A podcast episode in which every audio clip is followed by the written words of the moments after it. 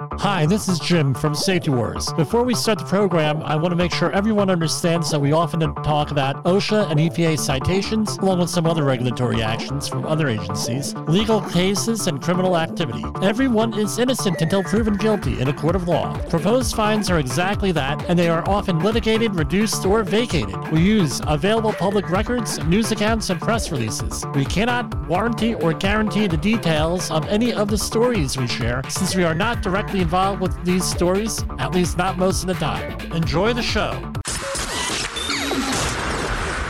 This, this, this, this show is brought to you by Safety FM.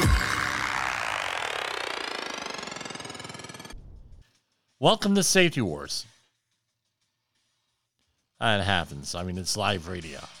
From the border of liberty and prosperity and the highway to the north, this is Safety Wars. Now I know I have to edit that out for the podcast. So, from the border of liberty and prosperity and the highway to the north, this is Safety Wars for Thursday, March 23rd, 2023. I'm able to do a live program tonight. My wife is back. Welcome back, honey. So, uh, what's going on out there? We're headed into the weekend. Thank God. Now let's go back to the Matrix here. We're headed back into the week. We're headed on over into the weekend. One more day. Sailing right through Thursday into Friday, right? I'll pull a uh, another radio show. That's Thursday, the day of Thor, hammered down.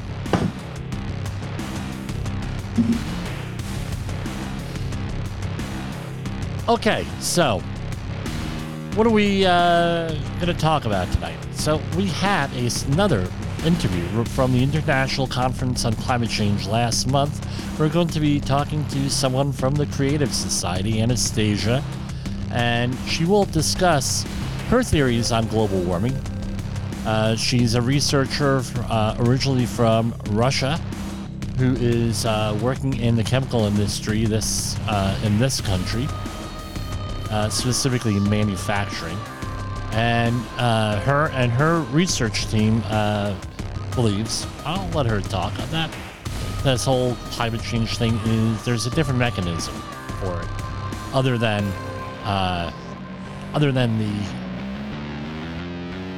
consensus, right?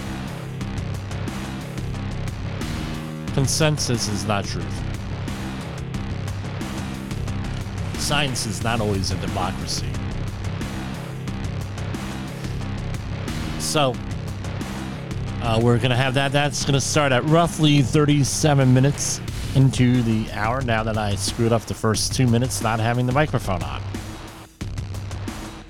We're going to go into our regular ocean news and views. Now, this morning, I, you know, Thursday morning is usually when I have the safety meetings on any of the jobs that I manage. We try to make them the same for the company at all the jobs, 7 a.m. every Thursday morning.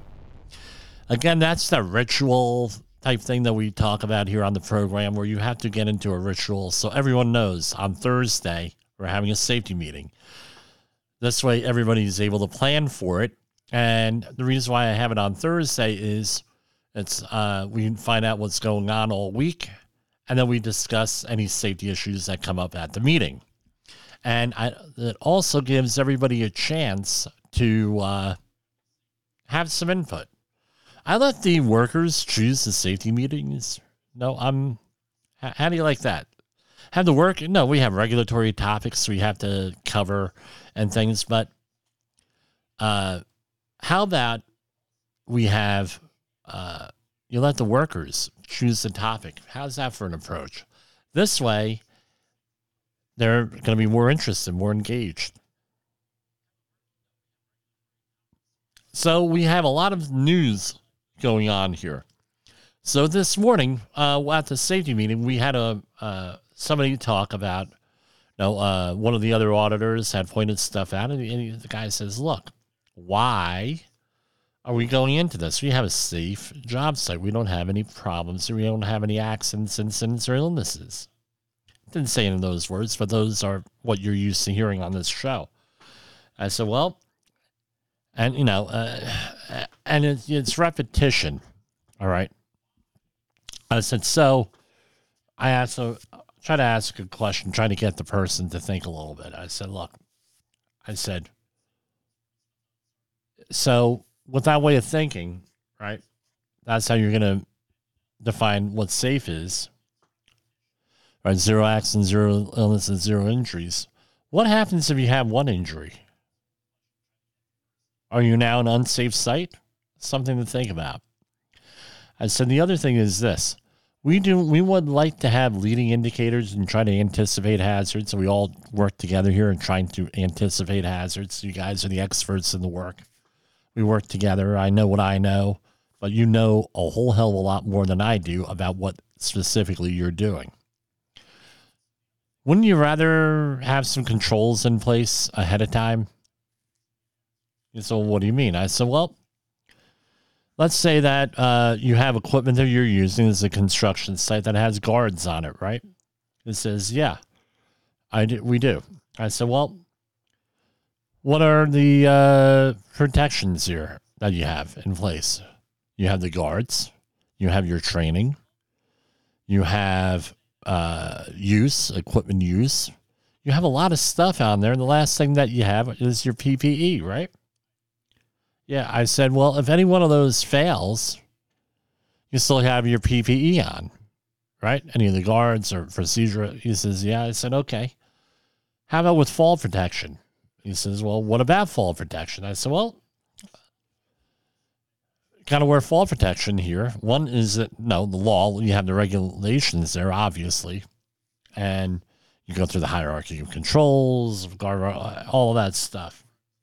I said, on other jobs, they don't wear fall protection at all in this situation. So what are they relying on? Well, I said, well, they're relying on they're relying on you not you not taking a misstep, you being focused on what's going on around you, so you don't fall into the area. They're relying on you. Uh, you have a vertigo situation, right? At, on occasion, you said you're relying on you not having vertigo. I said they're relying on you, and I. By the way, we'll talk about that later on. I told them, uh, you have uh, all this other stuff going on that you're relying on, so you don't fall in. Any one of those fails, you're falling in when you're wearing fall protection, where if you do fail, that doesn't mean that you, you know, you put fall protection on, doesn't mean that you're all powerful and you can start, you know, rappelling down the side, right? Not that kind of fall protection. But any of those fail, right? All those practices and everything else fail. Now you still have the PPE there, right? You have multiple guards, you have multiple safeguards, you have multiple things going on here you have lack of tripping hazards, you have housekeeping, you have uh, many different things that go into fall protection, railing system, you know, the whole thing. So that's where we need to get going here on this site, I said, is that with that levels of control, levels of safeguards. So one of the older, more experienced gentlemen, this is a relatively uh, young labor. One of the other gentlemen said, Look, we understand what you're talking about, Jim. You got to realize he's new to this. He says, What you're saying makes sense to us. What you're saying, right, is a mature way of looking at things.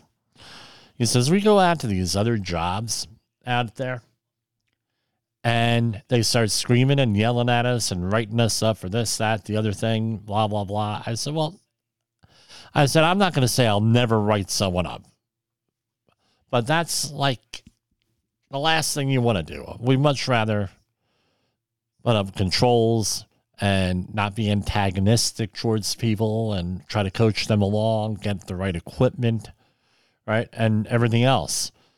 I, I, and I said, and he says, "Yeah, this is like the most relaxed job I've ever been on." uh, with things. We just go come in here, do our work, do our right thing, and you know maybe we have a couple of laughs throughout the day, and you know a little bit of camaraderie, and then we go home. We go home safe, and you know we're not all stressed out that the safety guy is looking over us. So well, that's what we Got to do that's what if you're a safety professional, that's what you got to do. It's called leadership, right? I'm not patting myself on the back, but this is the way I run jobs. Less antagonism, right? Getting along with people, but you still got to enforce the rules and the job standards and everything else that goes into it. But uh, the other thing is, if you treat them antagonistically, they'll deliberately not do stuff. How's that? Deliberately not do stuff. Oh, well, the safety guy is coming. Now, I had a weird experience uh, last year on a project where, uh, you know, and you expect that, oh, the safety guy is coming. You hear that. You hear, you know, maybe a signal. You know, someone coughs, some phone calls on the radio, any one of those things. One of the jobs I was on, they actually you and I had to and I'm like, man, I know that signal. I know that signal. What was it? It was the rebel. Pardon me. It was the rebel yell from the Civil War, which is also a KKK symbol. I said, you know, I, I said, I, I pulled their uh, supervisors. I told them what was going on. I said, they couldn't think of a better signal than uh, KKK signal they're setting up doesn't make sense.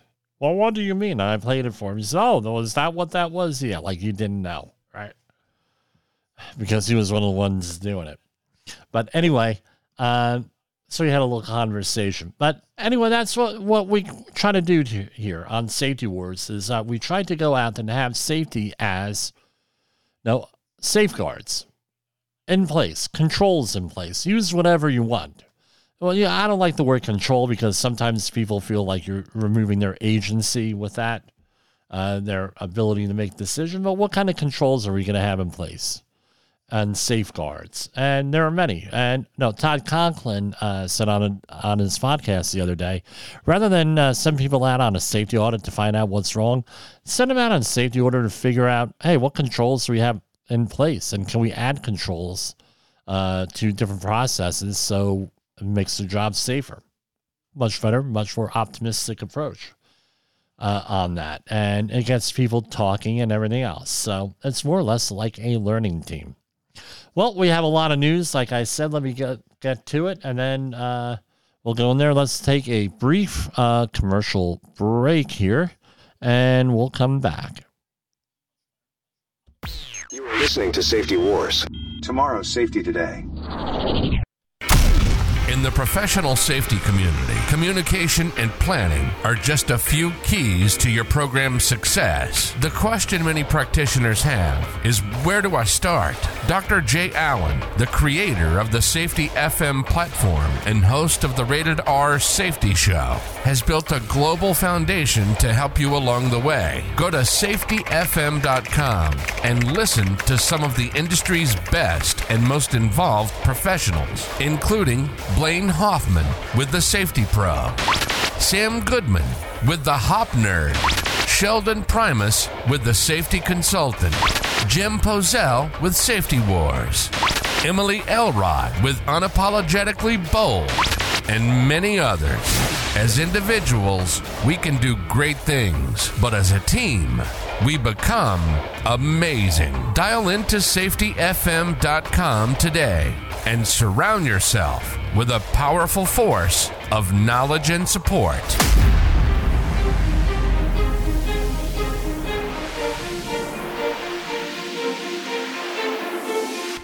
OSHA recordables, catastrophic losses, environmental disasters. You want answers? So do I. This is Jim Poesl with Safety Wars. That's my daddy.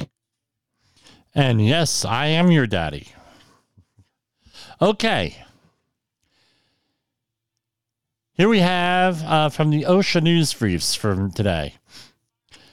OSHA and the Colorado Healthcare Association have signed an ambassador level alliance to provide long term care workers in Colorado with information, guidance, and access to training resources. The alliance includes an emphasis on sharing information about common hazards in the healthcare industry and whistleblower protection laws.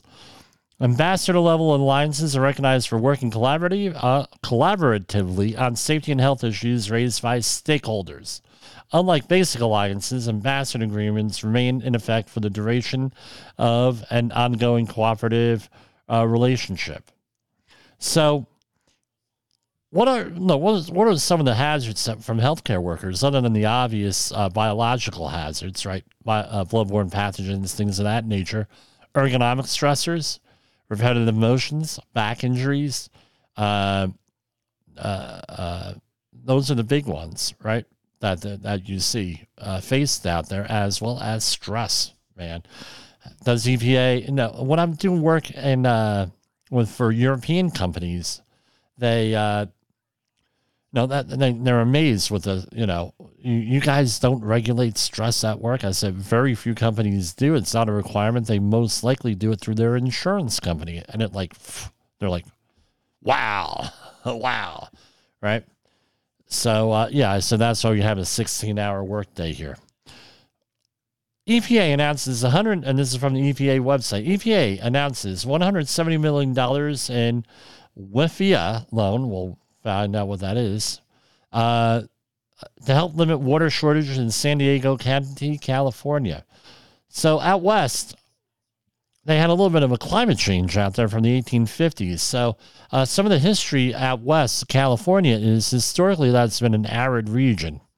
Uh, now this isn't in the EPA report, but this is just for me.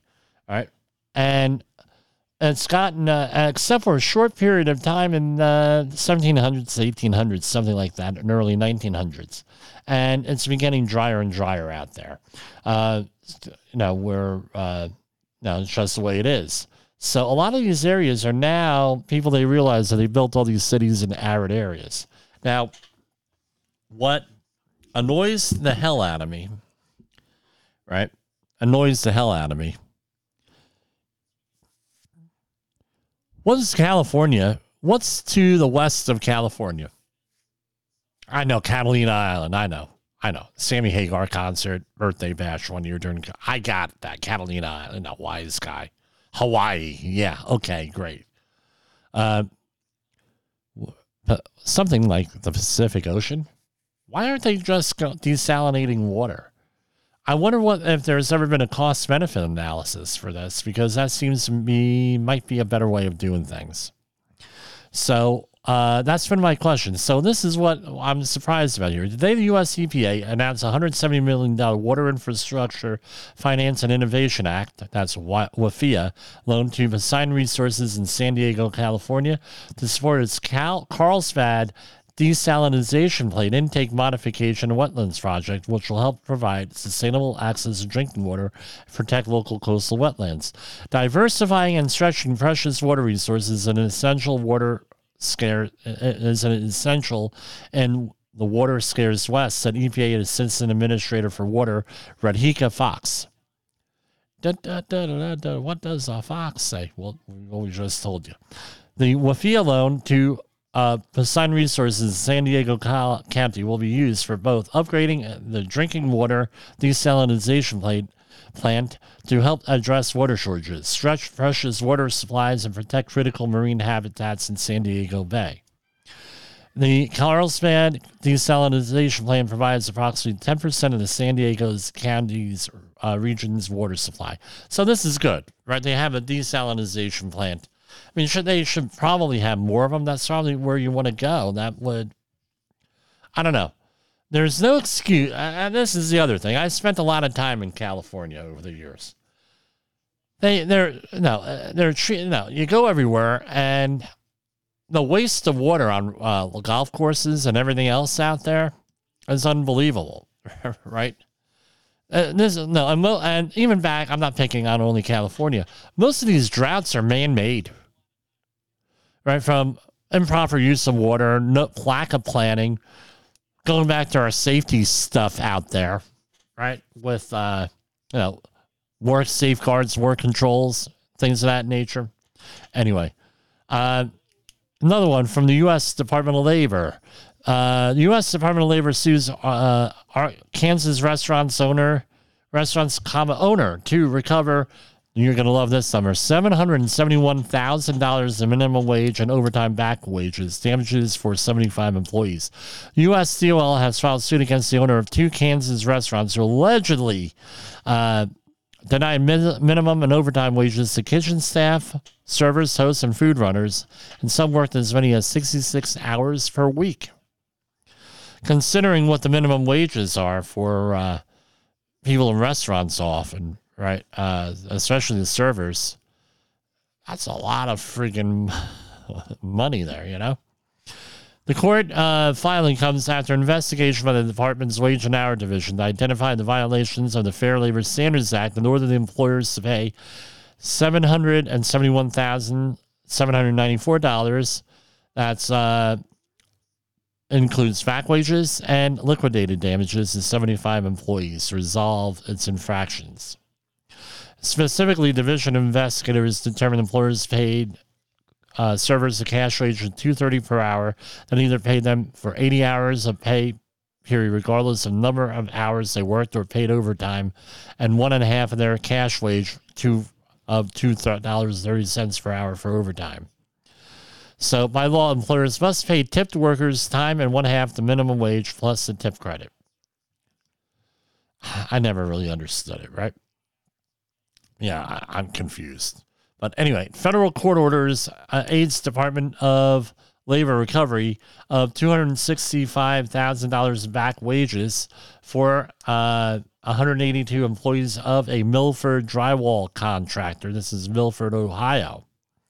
Again, making sure, you know, uh, and th- if you're a contractor, this is uh, right? This is uh, this is an issue. I've worked with contractors who hire subcontractors. That's where the problem uh, ends up, where they're billing out outrageous amounts and then paying these people uh, uh not even a not even a uh, not even a uh, no a minimum wage on here, right? So the resolution is a little bit standard, but some things, right? They're not allowed to hire any individual as a reported independent contractor. Hire only subcontractors whose businesses are registered in the state where work is being performed. Hire a third party auditor to review company payroll. Require subcontractors uh, to sign affidavits attesting to Fair Labor Standards Act compliance. Allow the division to seize remaining assets in the company's account receivable up to the amount of remaining payments due employer defaults on payments and to fully comply in the future. So, again, does that what does that have to do with safety? It has a hell of a lot to do with safety because if they're not paying people minimum wage, what kind of workers are they getting? Number one. And number two, are those workers trained? Uh, are they covered by workers' comp? Right? Any of that? Are they going to, you know, uh, and everything else that goes along with it? Uh, you know, uh, they're a bear to manage. I mean, we've got had people who was in this situation that come with workers. Now they work on a construction site. They're in flip flops, and they know no hard hats, no safety glasses, no gloves. Gloves, forget about it. And flip flops and shorts, and they want to go out and work on a construction site. I mean, it's ridiculous. Some uh, news from the Centers for Disease Control. Uh, TB is still here. New CDC data shows U.S. cases increased again in 2022. Preliminary tuberculosis data released by the CDC ahead of World, World TB Day show that the number of U.S. tuberculosis disease cases increased 5% in 2022 to 8,300 cases. The CDC is calling on healthcare providers and communities disproportionately affected by TB to uh, test right? So the TB disease cases increased in 2022, but did not return to pre pandemic levels. Autism prevalence is higher, according to data from 11 uh, communities. Second report highlights disruptions in early autism detection at the start of COVID-19 pandemic. So no, we're still going to be suffering from the effects of the pandemic for a long time. One in 36 eight year old children have been identified with autism. This is uh, the press release. With autism spectrum disorder, according to analysis published today in CDC's Morbidity and Mortality Weekly Report. The new findings are higher than previous uh, uh, 2018 estimate that found a prevalence of 1 in 44.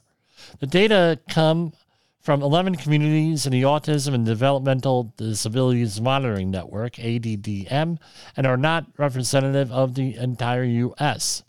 A second report on four year old children in the same 11 communities highlights the impact of COVID 19, showing disruptions in progress in early autism detection. In the early months of the pandemic, four year old children were less likely to have an evaluation or be identified with ASD that autism spectrum disorder than eight year old children when they were the same age. This coincides with interruptions in childcare and health services. So basically, the pandemic screwed everything up.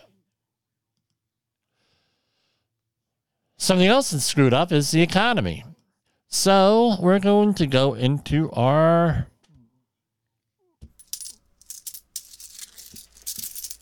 Financial markets.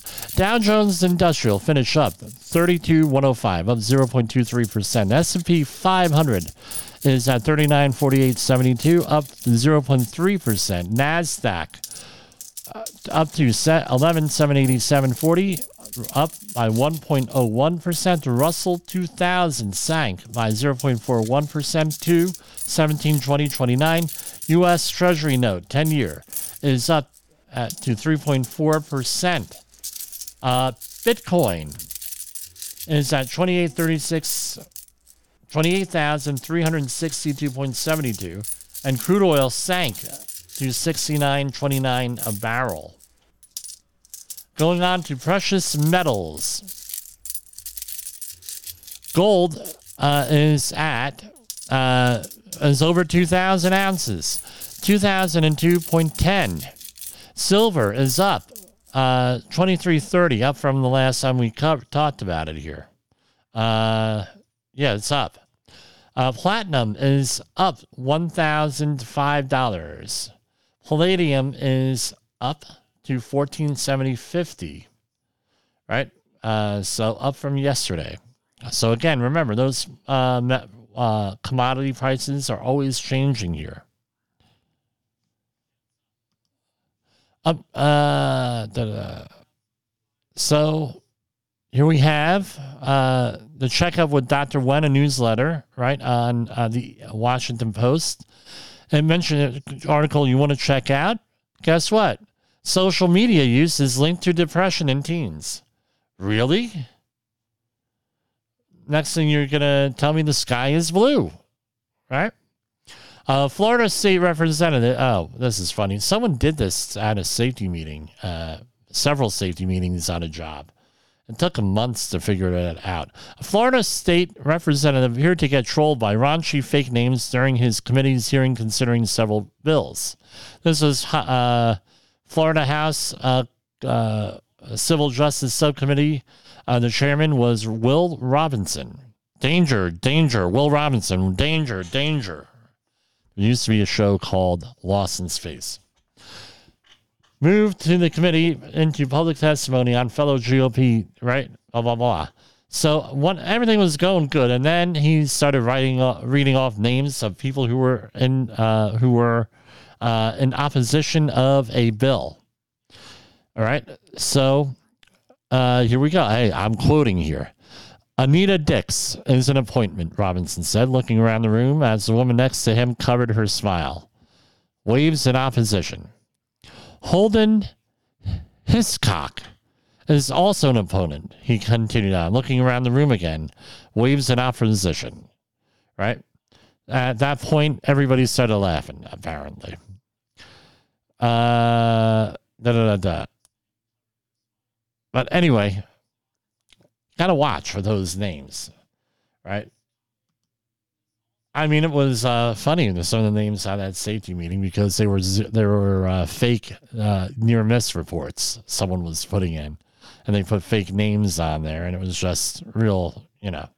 Uh, the guy looked like Mr. Peterman from uh, from uh, Seinfeld and had the same exact delivery, right, of it. Okay. Bipartisan senators push to ban China from buying U.S. farmland. A group of bipartisan U.S. senators introduced a bill on Wednesday to ban the purchase of U.S. farmland by Chinese persons and entities. Now, what's this about? A Couple of things. Number one, f- sovereign funds are coming in. That means funds from other countries buying up American farmland to export uh, uh, agriculture to whatever the country is. Saudi Arabia has been named. Uh, China apparently has been named, but this is also a security issue because they're buying up lands around military bases. As we all know, especially with the CCP, the Chinese Communist Party, if you start a business in China, you are automatically part of the CCP and the military and everything else. So what they're worried about is that agricultural land gets bought up and then they don't create agriculture. And it creates a supply chain issue and everything else. So as of December 31st, 2020, last uh, time that they were uh, that they kept statistics, China owned 325,686 acres of U.S. agricultural land, according to the Department of Agriculture. While the acreage under Chinese ownership is slightly less percent, less than one percent of all foreign-held agricultural land, it is an increase of 20 leap from uh, previous numbers in 2010. So, again, you know that we're in a peeing ma- match with China here, and you know, food security. Uh, I was listening to an interview of. Hold on, I have her name right here. She was on Coast to Coast AM last night, and as you know, I was on Coast to Coast AM over the weekend. Uh, do do do do do. Hold on.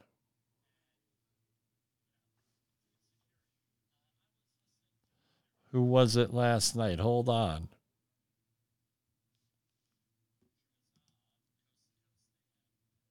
Oh, I hate this.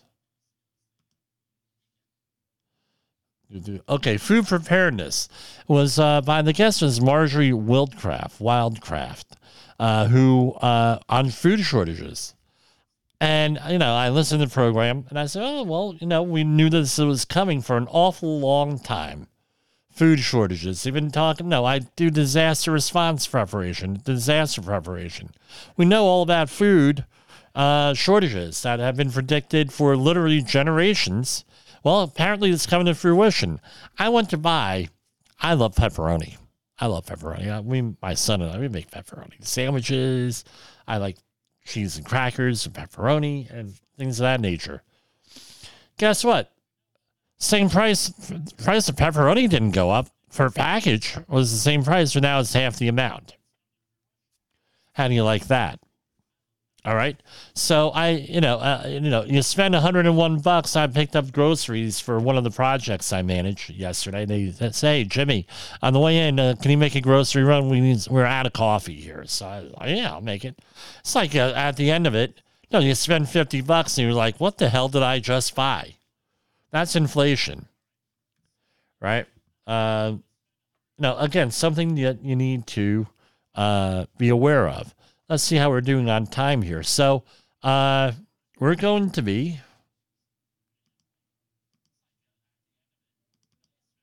Hold on. We're going to be uh, going right into our interview right here. So if we have a, a little bit of dead air, I apologize uh, here. And uh, we'll see you tomorrow. This is our interview with uh, from the Creative Society, who I met at uh, uh, at. Okay, we are live right now. Let me make sure everything's working here. Yes, we got everything. Okay, I am here. I got to read this with Anastasia Ashigriba. I got it right. Yes, right. yes, that's correct. She is with the Creative Society, and uh, she's uh, Russian educated, uh, has a PhD from chemistry. But I'm going to let her do her introduction here. So tell us about yourself. Yeah, hello, Jim. Hello, Jim. Thanks a lot for invitation. My name is Anastasia Pashigreva, and I'm PhD chemist. Currently, I work for R&D for the industrial company, and we're designing like chemical plants and new technologies in uh, gas processing things. But uh, like I'm here as a part of the Creative Society. I'm volunteer for Creative Society, and Creative Society is an international volunteering movement which unites people from 180 countries, and everything we do, we do in our free time. That's great. So, are you local here or down in Orlando? Uh, we are. Uh, I'm. I live in St. Louis, Missouri. a little bit of a ride. yes, a little bit. So, uh, I was watching with your discussion here with one of your colleagues on the on uh, basically on ocean currents and also volcanic activity here in here on this planet, but also on other planets also.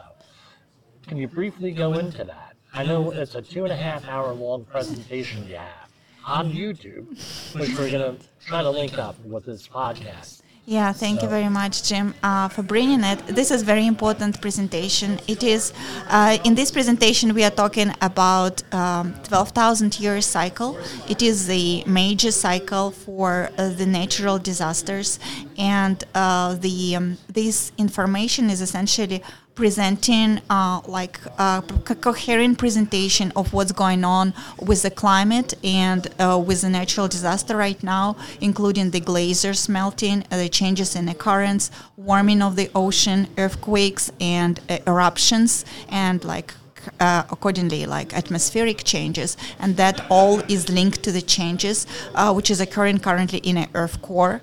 And uh, these all this all impact is not only changing on on earth but it's also changes we observe on other planets of the solar system and the sun itself. And it's all indication for some external factor which we call like galactic radiation. And like essentially this is the causing for this 12,000 year cycle. And all geological evidence really showing that the earth going through this process every 12,000 years. And a kind of like whole humanity is going through this bottleneck for survival. And creative society is really like making research in this area. And we're making monitoring for natural disasters. And so far everything falls in this model So one of our uh, focuses here on Safety Wars, right, industrial safety, but we talk, especially every September, disaster preparation. Uh, we also do uh, safety training for uh, disaster response workers. I'm an authorized trainer for that, and also for environmental cleanups and everything else with that. Average person. I, by the way, if you're in the industry, quote unquote, the industry, uh, I've heard about this cycle going back at least 15 years, 20 years. This is not new information, but it's probably new information for the average person out there. And you know, we're all about, well, like I said uh, before the interview, don't be manipulated, be informed. absolutely yeah. Absolutely. For the average person, what does this mean? This uh, new data that you have, this new information, quote unquote new, at least it's new for them. What does this mean? What should we, as we know, earthquakes, we, we're, we're just, uh, we're just, uh, I work with a bunch of Turkish folks. And they're, I mean, it's horrible what's going on there in Turkey. I have to hear the stories every day. What does it mean for the average person here? Because I tell you what, when you see the graphic, the number of earthquakes around the Pacific Rim and uh, areas like Turkey seems to be around water. a yeah, yeah. What does this mean? So, for average person, it means that uh, if you live in a seismically active region, then the most probably you will be impacted. And also, we see that the earthquakes developing in kind of considered untypical places because of a lot of um, like crust uh, breakages are taking place. And the thing that is that we, um, it's pretty hard to to understand what is a safe area And for average person, you really need to understand that this is going on. You need to prepare, like to have this 72 survival bag, because we monitor. Just it's not only about earthquakes, about the we observe the increase in natural disasters, and we document that. And we observe the increase in the tornadoes, and in in the United States and in Europe, including it was absolutely untypical for Europe, but it's going on right now. So So I know uh, with the global warming, that's what we're here for, the International Conference on Climate Change. It seems like one side is blaming global, no, global climate change is causing all these tornadoes and this and that, uh, right? yeah. Uh, and tor- I mentioned tornadoes because that's a Yes. specific atmospheric hazard. It seems like what your research has shown, your organization and everything else, that it might actually be more to do with geological Absolutely. issues Yeah, you're right. Carbon dioxide. Wow. I'm really impressed because you catch this so fast. I am really impressed. Thank you very much, Thank Jim. Yes, and it's just yeah, uh, like it's a lot of a lot of things. We interview a lot of uh, people from uh, from Heartland Institute, and they absolutely right on bringing that the current warming is not related to CO2. It is absolute truth, and it's a lot of scientific uh, scientific basis for that. But it's also today was presented in one of the presentation with Joe Bastardi and Professor Viterito that this warming is essentially caused by from it's coming from the ocean, and this ocean is heated from from the bottom and essentially like this is an indication of changes in the earth core. So like it's all kind of we are we are in line with the message from uh, from this conference that it's not CO2 but we there's like a lot of people saying there is no natural disasters and we see a lot of manipulation on earthquake data on natural disasters data and the media is underreporting cases so that we are kind of a lot of people not aware of what's going on they see that there is something changes but they since it's kind of like they are scared that it's because of co2 they're forced to use all these like EV or like solar panels, but that will not work. The threat comes from the earth core and it is geological, like ge- having geological origin. So uh, your take on this is slightly different than a lot of other folks because I, there's a lot of people in this movement, and if you- whatever you want to call it, anti-climate change, or whatever Yes. label. There's many of Yes. them. Let's say that natural disasters are not increasing. However, your data shows that certain types of natural disasters are increasing. Absolutely. With this.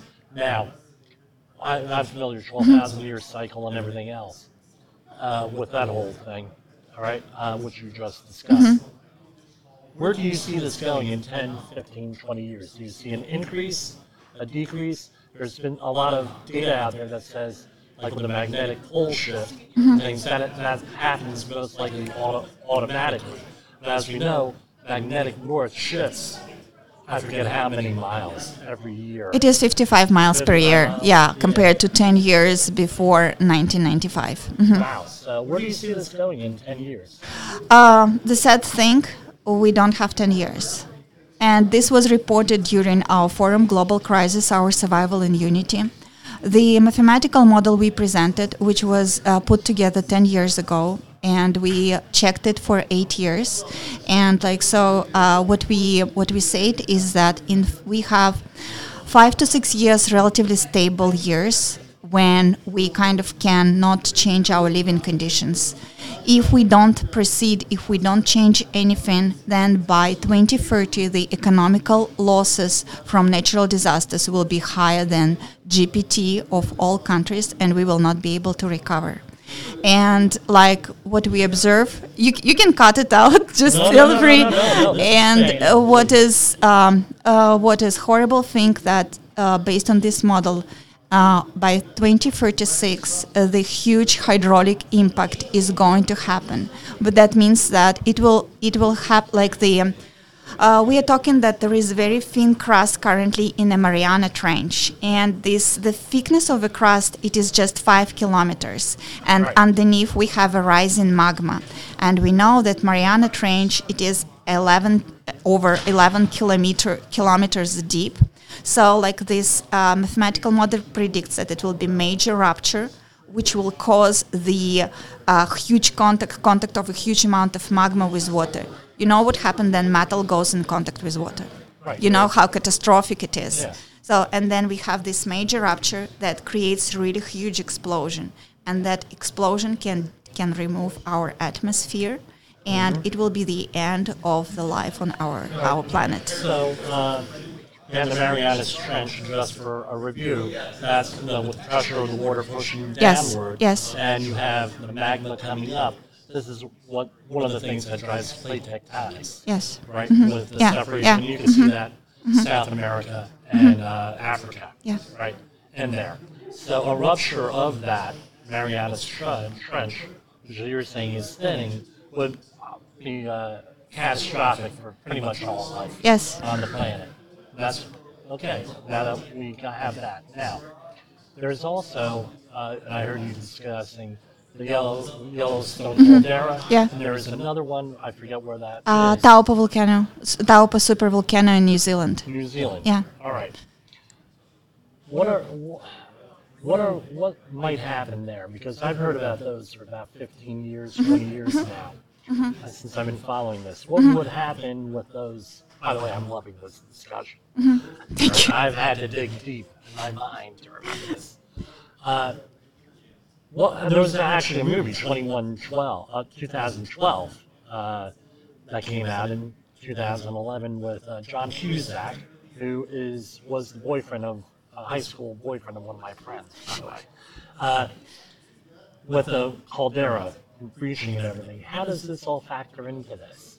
Is this uh, is this pretty much the same thing, or is there like a selection between the New Zealand, Yellowstone, and the Marianas Trench, or So- would this be all at the same time, one thing at a time? What happened? Um, essentially, um, I think um, just uh, what what can uh, what what is the danger? Current danger, we observe that it's a lot of volcanic eruptions. So for since November, after we had forum till till now, till today is February, and uh, we observe over 50 volcanic eruptions, and they are going on so-called hotspots. It's there like it was the pre-existing magma chambers, and volcanoes going by doublet, doublets. So essentially, it is two of them. That is an indication of very high pressure in the system because you know, like they are working as a kind of like this pressure relief valve. One one works like Right. relative to enough. But then you see this activation of ordinary volcanoes. It means that magma made their way uh, through the existing pathways, and it means that the magma will also go through the create non-existent pathways. And the most recent data really showing that magma could rise several kilometers within few days. So, and because it was believed that it is geological process and it takes like millions of years, Right. then you will get this magma rising. But the current eruptions in Iceland showing super fast rate of eruption, enormous pressures like pressure in one of the Iceland volcanoes recorded, it was like 5,000 bar.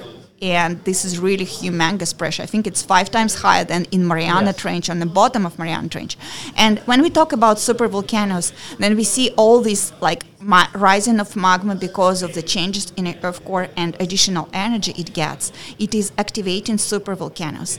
And like right now, we um, we collaborate with uh, Mary Greeley, and she's she's in her news uh, like recording Yellowstone thing. She's doing everyday everyday uh, thing and Isn't she the one who's uh, trying to develop a model for predicting earthquakes? Um, like we currently don't work uh, with about predicting earthquakes, but we collaborate with scientists Yeah, who who doing yeah, that. Mm-hmm. Yeah, yeah, that name that you mentioned, I've heard Uh-huh. of her before many, many times. Mary Greeley, yes, she's she's brilliant. I strongly recommend her. She has YouTube channel and um, Twitter, and she is really up to bringing like all this disaster preparation information and this truthful information. She learned how to analyze all seismograms and everything by How herself. did you get involved in this? This is your uh, PhD in chemistry. You work with industrial types of plants, processes, this sort of thing. I wanted to ask you about that also. How did you get involved in this? This is uh, very, very, I find this is very interesting. Yes. Unbelievably. Yes, absolutely. So it will probably sound strange. I well, I not on this always. I always was feeling uh, with um, kind of I'm I'm not from the United States, and I had always feel that United States is going to be dangerous region in terms of natural disasters, and that was from I don't know I never I don't know from where I had this feel and understanding.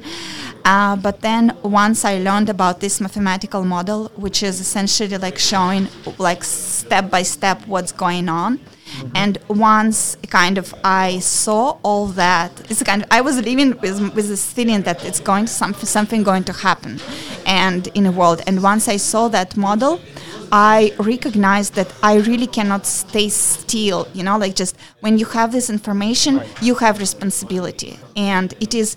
I feel that it's my it's my duty to share this information with people.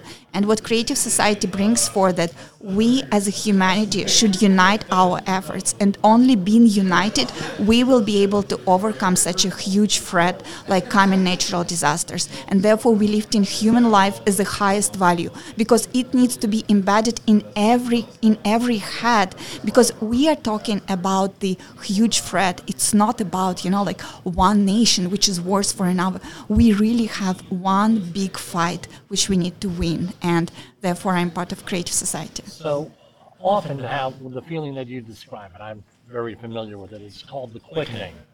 Mm-hmm. Right, is what we call it. In English, mm-hmm. and it's almost like uh, it's biblical, almost the statement of quickening, or if you like Highlander, mm-hmm. the movie and TV series, where it's almost like uh, uh, the Book of Revelation describes it as a woman in labor, sort of thing, that kind of imagery. I'm not saying that's what I, Right. I know with me, and I'm not going to share the story here because this is about you, where I've had that feeling, and then at a certain point it subsided because I got involved with this and this and, uh, and everything else.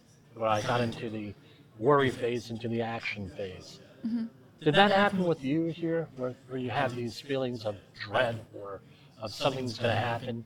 Has this helped you discover all these mathematical models and everything that you're, you discussed here? Has that helped you in with getting through? Because that, that's psychological uh, safety wellness. Do you still have that feeling? Oh, like I, I know what is going on, and the longer I work on this, kind of, uh, the more pieces come in together, and I see what's going on, and it's a kind of reality in which I live, and I think it's essentially my my duty to, to deliver this information. Maybe it sounds very No, very strange. It's just No, because a lot of people strange at all. cannot cannot take this information and they are not prepared. But like um, just day by day, we see that it is true, and we see all how these puzzles coming together. And what we see right now that things are developing much faster than we were expecting.